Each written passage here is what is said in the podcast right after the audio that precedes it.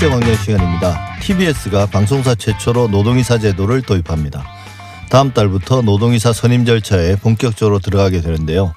그동안 노동이사제는 산업계 전반에서 격렬한 찬반 논쟁을 불러일으키기도 했었습니다. 과연 어떤 제도인지 알아보고 쟁점과 영향에 대해서도 전망해보는 시간 가져보겠습니다. 정상근 기자 나와 있습니다. 안녕하세요. 네, 안녕하십니까?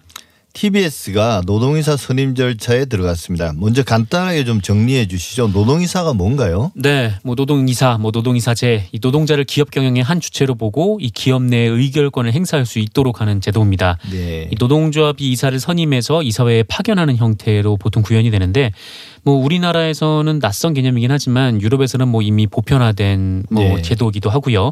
어, 심지어 독일은 이 기업 규모에 따라서 이사회의 최대 절반까지 이 노동자 대표로 채우도록 법제화하고 있기도 합니다. 예. 근데 이제 우리나라에서 관련 논의가 시작된 건 언제부터 어떤 영역에서부터 시작됐습니까? 네, 뭐 그 이전부터 논의는 계속 이어져 있었지만 이제 실제로 실현된 것은 이 박원순 전 서울시장에 의해서 예. 국내 최초로 서울시에서 시작을 했습니다. 이 서울시 산하 공기업의 노동이사제를 도입을 한 건데 이 사기업으로 확산되지 못하면서 이 노동이사제 논의가 좀 공전이 됐었습니다. 어 그러다가 뭐 KB 지주의 임시 주주총회에서 이 KB 금융노조가 이 주주 제한권을 활용해서 어, 하승수 비례 민주 민주주의연대 대- 공동대표를 사회이사로 추천을 했었고 이때부터 이제 사기업 최초로 어, 노동이사제 논의가 시작이 됐습니다. 어 그런데 뭐 경영진의 이 양보 없이는 이 사회이사 선임이 어려운 것이 현실인데 예. 이 출결 출석한 의결권에 어 과반수가 이제 출석을 해서 또 발행 주식 총수의 4분의 1 이상의 찬성을 받아야 이게 선임이 통과가 되거든요. 예. 근데 KB 같은 경우에는 국민연금의 찬성을 얻었지만 이 기준에 미치지 못해서 부결이 된 적이 있습니다. 어 그래도 이제 국민연금이 찬성표를 던졌다라는 것만으로도 큰 의미가 있는 좀 그런 투표였고요. 예. 어, 이후에 이 노동이사제가 계속 확산이 돼서 이 경기도 산하기관들이 노동이사제 도입을 하기 시작했고 또 한전 등에서도 이 도입 움직임이 있습니다. 어, 그리고 최근 KB에서 다시 이 노동조합이 추천한 이사 두 명이 또 선임을 기다리고 있는 상황입니다. 예. 어, TBS 같은 경우에는 이 지난 2월 이 서울시의 출연 기관으로 독립법인화하면서 이 노동이사제를 의무적으로 운영해야 되는 기관이 됐습니다. 예. 그러면 현재 TBS 미디어 재단의 이사회 구성은 어떻게 돼 있습니까? 음, 원래 이사장이 있고 뭐 이 대표 이사가 있고 그다음에 이사들로 이사들이 있는데 예. 어, 현재 이사장이 공석인 상황이고요. 아, 그리고 이강택 대표 이사 그리고 일곱 명의 이사들로 이루어져 있습니다. 어, 여기서 올 10월에 이 노동이사 두명 그리고 현재 공석인 이사장 공모 절차에 돌입할 예정인데요. 어, 노동이사는 이 사내 공모 그리고 노동자 투표를 거쳐서 두 배수로 후보자를 압축한 뒤에 어, 최종 2인을 낙점하는 방식으로 지금 선임안을 선임하게 될 것으로 예. 상이 되고 있습니다. 그러면 이사가 늘어나는 건가요? 아니면 기존의 이사를 대체하는 건가요? 네, 기존의 이사를 대체하는 게 아니라 그 노동 이사가 더 늘어나는 그런 아, 형태입니다. 늘어나는 네. 형식입니까? 그럼 이게 이제 TBS에서 시작되면 이제 정부가 지금 현 정권이 이런 노동 이사 제도를 좀 폭넓게 적용하려고 한다 그러면 뭐 국악 방송이나 네네. 아리랑 TV 같은 것 이런 거 우리가 국책 방송이라고 부르는데요. 네. 여기도 도입될 가능성이 좀 있습니까? 네, 뭐 일단 뭐 정부와 여당의 의지가 있는 상황입니다. 이 노동이사제에 대해서요. 예. 뭐 문재인 대통령의 공약이기도 했고 그리고 뭐 앞서 말씀드렸듯이 이 국민연금이 좀 적극적입니다. 네, 전 찬성표를 던지는 일이 있었고 어 그래서 이 국민연금이 앞으로도 이 노동이사제에 대해서 좀 긍정적인 반응을 보일 것으로 예상이 되는 상황인데 뭐 현재 퇴임을 하긴 했지만 이 김성주 국민연금공단 이사장이 이 취임했을 때 이 기업은 노동자를 식구라고 얘기를 하는데 의사결정에는 왜 참여하지 못하는 가 뭐 이런 생각을 하고 있다고 말한 바도 있습니다. 예. 어 그리고 뭐 더불어민주당 그리고 정의당에서도 이 공공기관의 노동이사를 의무로 하는 법안이나 어, 금융 공공성 강화의 일환으로 이 금융기관 노동이사제 도입을 모색하는 법안을 발의하기도 했는데 이 공공기관 노동이사 제도가 도입이 되면 이 문화체육관광부 산하 기관인 이 국악방송 그리고 아리랑 TV도 이 적용 대상이 됩니다. 예, 이게 꼭 방송 쪽의 어떤 일만은 아니라 우리나라 공공부문 전반의 일이니까요. 네, 네 그죠? 그렇습니다. 근데 이제 노동조합 추천으로 이사를 선임하는 경우는 있었지 않습니까? 이 네. 반면에 이제 노동 이사의 경우는 노동자 즉 방송사 직원이 직접 이사로 이사회 구성원이 되는 경우인데 이게 노동자가 기업 경영에 참여한다. 네. 뭐 유럽에서는 그게 이제 보편화된 일이긴 한데 그동안 여기에 반대하는 명분은 노동자가 이사회에 참여할 경우는 이 경영권이 침해되는 거 아닌가 음. 이런 그 반론들이 계속 제기되어 왔고 지금도 그럴 것 같거든요. 네, 맞습니다. 어, 뭐 경영계에서는 그렇게 주장을 하고 있는데 어, 사실 이 경영자들 입장에서는 이 노동자들이 의사결정 기구에 들어오면 뭐 기존에 하던 방식대로 운영을 할 수가 없으니까 이 경영권이 침해된다라고 주장을 네. 할 수밖에 없는 거죠. 어, 사실 그뭐 이전까지는 이른바 이제 뭐 거수기 이사들이 이사회를 뭐 가득 채웠고 어, 뭐 지분도 많이 갖지 않은 어, 이제 이 회사 총수의 의지대로 보통 거수기로 통과가 되는 그런 역할들이 많았 는데 어, 아무래도 이다, 어, 그런 이사들이 아니라 이 노동계에서 추천한 이사들이 들어오면은 뭐 논쟁이 길어질 수밖에 없고 어, 그렇게 되면 또 그 경영자들 입장에서는 효율성이 떨어진다 뭐 이렇게 주장을 하는 것 같습니다. 어, 그런데 사실 이 경영자들이 이 경영 행위를 계속해서 독점을 해오면서 어, 그만큼의 무한 책임을 져왔는가라고 좀 물어보면은 우리나라에서는 사실 그렇진 않았거든요. 그러니까 그렇죠. 의사 결정은 경영자들이 내리는데 항상 이제 회사가 그 이로 그로 인해서 좀 공경에 처하게 되면은 보통 이제 노동자들이 가장 먼저 해고가 되기 마련이잖아요. 그래서 어 좀 회사가 무너져도 뭐 부자는 3대가 간다 뭐 이런 말도 있을 정도로 이 책임성이 좀 명확하지 않았는데 오히려 노동이사제를 도입을 하면은 노동자들도 책임 의식을 갖고 이 회사 경영에 참여를 하게 되니까 좀 정확한 책임 소재를 또 가릴 수도 있고 좀 여러 가지 장점이 있는 것 같습니다. 그렇죠. 우리나라 이제 기업 총수나 기업뿐만 아니라 뭐 일반적인 뭐 사립학교도 그런데요. 그런데 항상 뭐 소유주 혹은 이제 운영자가 처벌받는 경우는 최고 책임자가 처- 처벌받는 경우 대부분 이제 배임인데 그. 배임이란 게 이사회에 이제 거수기 역할이 뒷받침되기 때문에 그런 배임 행위들이 이제 어 아무런 제동 장치 없이 그런 행위들이 이루어졌던 것 같은데 이제 네네. 이게 최소한 공공 부분에서는 그런 부분이 많이 줄어들 여지가 있습니다. 근데 좀 한 가지 또 우려는 실제로 노동이사가 막상 그 이사회 구성원이 됐을 때 네. 현장의 목소리를 제대로 전달할 수 있을지 이미 이제 노동이사제를 도입해서 운영했던 경기도 공공기관 그 선례는 어떻습니까? 음, 이 경기도 공공기관들 같은 경우에는 뭐 사실 뭐 안팎으로 뭐 절반은 성공이다 뭐 이 정도 평가가 나오고 있는데 어, 이게 왜 절반밖에 안 되냐면 이 그럴 예. 수밖에 없는 게 이 노동이사들의 활동 폭을 너무 좁게 설정을 해놨습니다.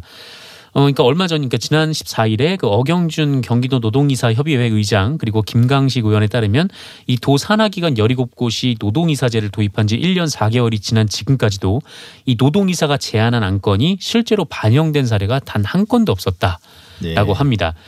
음, 게다가 노동이사가 이 비상임이사로 분류가 돼서 이사회에 상정된 안건 외에는 이 다른 정보를 요구할 수 없을 정도로 활동폭이 좁은 게 문제인데 예. 어, 결국 한마디로 뭐 노동이사가 들어간다고 해도 그 이사회 의결 구조상 이 노동이사가 영향력을 끼칠 수 있는 부분들이 좀 상당히 좀 적다라는 점이 하나.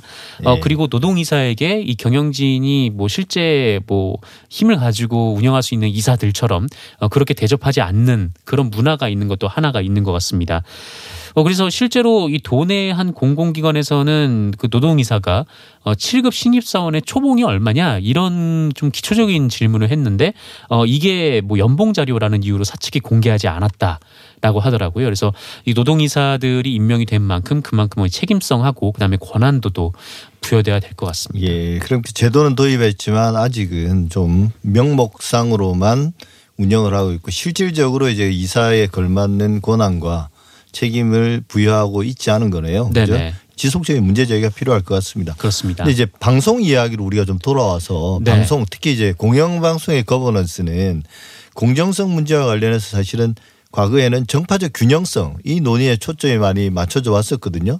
그래서 항상 그 이사 선임과 관련해서 비판했었던 부분은 전문성은 부족한데 이념적 정치적 성향에 따라서 추천된 인- 인사들이 네네. 이사로 임명돼 가지고 공영방송의 뭐 공정성 문제라든지 또 다양성에도 문제가 있다. 음. 만약에 이제 노동이사제가 다른 공영방송에도 도입된다면 네. KBS나 MBC 같은 최소한의 이제 투명성과 다양성은 좀 개선될 여지가 있을 것 같은데요. 일단 우리가 간단하게 네. 지금 항상 공영방송에 이제 거버넌스 이야기를 많이 하긴 하는데 이걸 네네. 한번 정리를 해보죠. 어, 대표적으로 KBS 같은 경우는 어떻게 거버넌스가 만들어집니까? 이 KBS 같은 경우도 그렇고 뭐 MBC도 그렇고 그리고 좀 어, 공적 자금이 들어가 있는 이제 그, 그 연합뉴스, 네, 네. 연합뉴스 같은 경우에도 비슷한데 어, 사실 그 이사진 구성이 그 여야, 그러니까 더 정확히 말씀드리면 이 더불어민주당과 국민의힘이 이 자리를 바꿔가면서 추천하는 경우가 어, 거의 뭐 그렇게 이루어져 있습니다. 예. 어, 그러다 보니까 그 이사회에서 논의를 하고 뭐 결정이 나면은 뭐 표수가 너무 쉽게 예측이 되는 뭐 그런 상황들이 굉장히 많았는데 예. 뭐 KBS 같은 경우에는 뭐 여당 추천이 일곱, 뭐 야당 추천이 넷이니까 뭐 어떤 첨예한 이슈를 가지고 뭐 투표를 한다라고 하면 음, 7대 4가 나오겠구나라고 주로 이제 생- 예. 사당 선임과 관련된 네네. 그렇게 생각을 아니죠. 하는 거고 실제로 그렇게 항상 7대 4의 예. 결론을 내기도 했고요. 이 MBC 그러니까 방송문화진흥회 같은 경우에는 늘 6대 3 이런 결론이 좀 나왔었습니다. 예, MBC는 이제 방송문화진흥회의 이사의 비율이 그렇다는 거잖아요. 네, 이 사진도 역시나 이제 여당, 야당 이렇게 추천이 예. 가다 보니까 뭐 늘 어, 숫자가 이제 정해져 있는 결론이 이미 예. 정해져 있는 뭐 그런 상황이었습니다. 예, 그래서 방송 이제 대신 연합뉴스 같은 경우는 그 뉴스통신진흥회죠. 뉴스통신진흥회, 네. 뉴스통신진흥회 같은 경우는 비교적 좀 다양하게 이사를 임명하는 걸로 제가 알고 있는데요. 뭐 그럼에도 불구하고 이 공통적인 그 통로가 이제 여야 추천인 것은 여전히 변함이 없습니다. 뭐 그래서 예. 이 내부에서 좀 다양성을 가지고 뭐 이사를 추천하자라는 얘기가 나오고 있지만 그것도 이제 그 정치권의 통로를 거치지 않으면 선임이 어좀 어려운 좀 측면이 있었는데 어 뭐 그러다 보니까 이 정권에 따라서 사장이 늘 바뀌고 또 공영방송 내부가 출렁이는 좀 이런 악순환이 어, 계속 이어져 왔었습니다. 예, 이런 문제는 어떻습니까? 그래서 결국은 그 노동이사가 이제 노동자들이 선출한 뭐 어떤 네. 방식으로 선출할 것인가는 결국 이제 노동자들 방송사 직원들이 결정할 문제이긴 하지만 다른 공영방송에도 이런 그 노동이사 제도가 도입된다면 좋긴 할 것 같은데요. 반면에 이런 문제 제기는 어떻습니까? 그렇지 않아도 지금 어 우리나라 공영방송 같은 경우는 네. 노동자들이 나름 이제 노동조합도 여러 개 있고 네. 또 구성원들이 다양한 방식으로 이제 회사에 문제 제기를 할 수 있는 통로가 있는데 이사까지 자리 주는 건 좀 과도한 거 아닌가 이런 문제 제기도 있을 수 있잖아요. 음, 뭐 여러 가지 뭐 노동조합에서 뭐 다양한 의견을 내고는 있지만 그것이 실제로 의사결정 구조에 뭐 딱히 큰 반영이 되지 않기 무시하려면 때문에 얼마든지 무시할 수 있는 거죠. 네, 뭐 그런 상황입니다. 그래서 이사회에 이 노동이사제가 도입하는 것이 굉장히 좀 중요하다라고 생각을 하는데, 근데 이게 노동이사제라는 그런 단순한 뭐 하나의 제도를 넘어서서 이 공영방송의 이사 구조를 좀 다양화시키는 방법을 좀 모색을 해야 될 것 같습니다. 그래서 이게 단순히 뭐 여당, 야당에 그냥 노동이사 몇 명 듣고 말자 뭐 이런 수준이 아니라 어, 실제로 이 공영방송 같은 경우에는 이 국민 다중의 좀 이해관계를 많이 반영해야 되는 측면이 있기 때문에 뭐 장애인이라든지 아니면 뭐, 뭐 여성계라든지 하여튼 뭐 뭐 지역이라든지. 네네 지역이라든지 하여튼 여러 의사 구조들을 반영할 수 있는 그렇게 하려면은 이게 지금 같은 단순히 뭐 10명 뭐 11명 이 정도 이사 규모 수준은 아- 좀 넘어서서 이 독일 공영방송 이사회처럼 그 수십 명이 이사로 참여를 해서 여기서 이제 좀 여러 가지 토론이 이루어지고 또 민주적인 방식으로 또 표결이 이루어지는 좀 그런 방식이 좀 채택이 되면 어떨까라는 생각이 드는데 일단 뭐 이번 최근에 좀 정청래 이 더불어민주당 의원이 관련해서 좀 다양성 있는 이사를 선임할 수 있는 어 그런 KBS 공영 이사회 구조를 좀 개편하는 안을 이제 발의를 한 바가 있거든요. 이 예.